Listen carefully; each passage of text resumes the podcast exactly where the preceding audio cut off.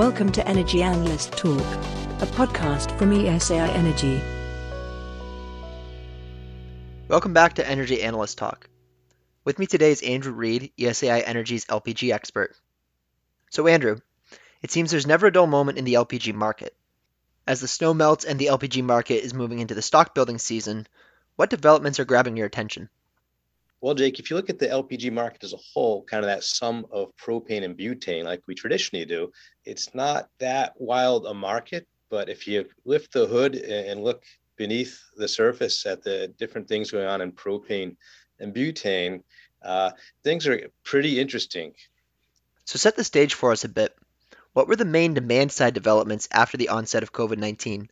Well, sure. That's where this uh, kind of uneven uh, market began to unfold. Uh, of course, you know you had a lot of demand shocks in LPG last year, given that you have demand for so many different purposes. You know, you look at the transport sector, you had the collapse and, and only partial recovery of transportation, and so uh, LPG use for auto gas, and then uh, also in the US, the significant amount of butane that refiners and blenders input into gasoline, those were big decreases in demand right there. Uh, on the other hand, you had fairly stable demand in the residential commercial sector. And if you look at petchem, while petchem demand did fall, you actually did have growth of PDH use in 2020.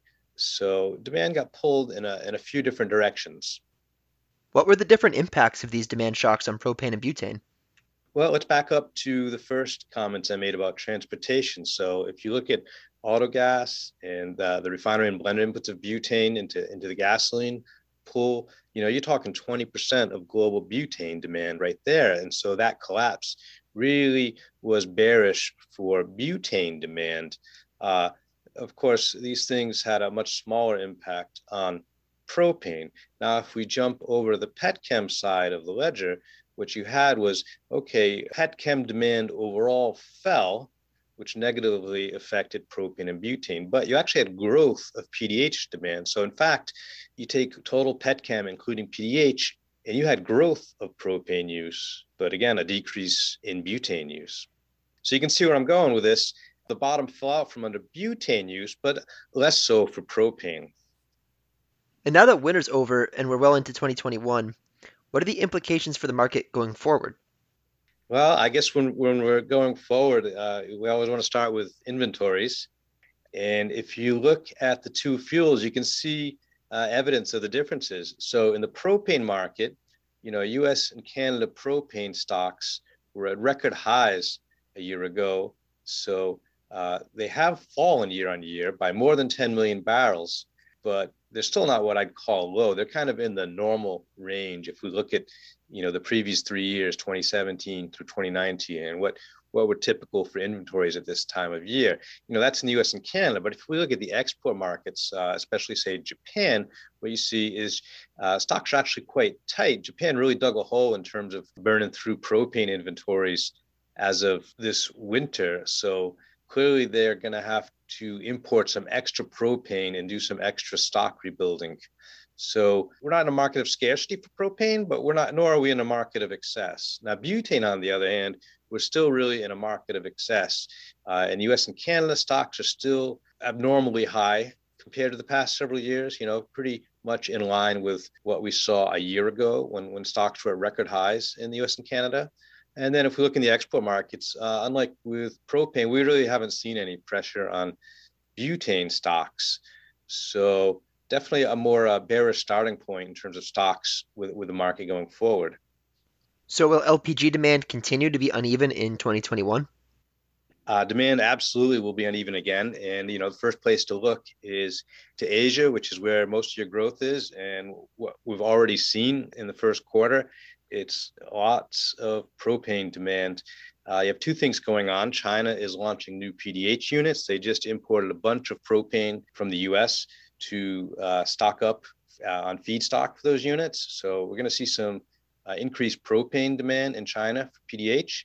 And then if you look nearby at the naphtha crackers in markets like Korea and Taiwan, uh, they haven't been cracking much uh, LPG lately, but the price relationship of LPG in naphtha is very encouraging. So we do expect to see a jump in, in their petchem intake. And in those markets, it's more than 80% propane. So as the naphtha crackers switch feedstocks, it's uh, heavily weighted towards propane. And then if you look elsewhere, you know, India, eh, which is more of a residential use market and more balanced in terms of butane and propane use, uh, you know, demand's been struggling and it probably will continue to struggle in 2021. So again, any strength in Asia is really weighted towards propane and the traditional sources of growth for butane are much weaker than what we've seen historically. So lots of demand support from Asia, but weighted toward propane. So where will we be six months from now? Uh, well, uh, given where we are now and, and, what takes place over the next six months, uh, you know, how much do stocks rebuild? Does that propane go into inventories or into petchems? So what we could see is demand growth undermine the stock building in the propane market. So we might not get to scarcity, but you know more balance, uh, enough pressure for some you know tension in the market next winter. On the other hand, with butane, we're starting off oversupplied. I suspect we're going to remain oversupplied in six months. And that gets interesting because you could have a growing tension between the butane and propane markets, which is a little usual. You know, we think of it as a one product market, but it's really not. It's two different markets. And right now, fundamentals are pulling them in different directions. Thanks, Andrew. Always a pleasure. We appreciate you joining us. Uh, thank you, Jake. Thank you for joining us on Energy Analyst Talk, a podcast from ESAI Energy.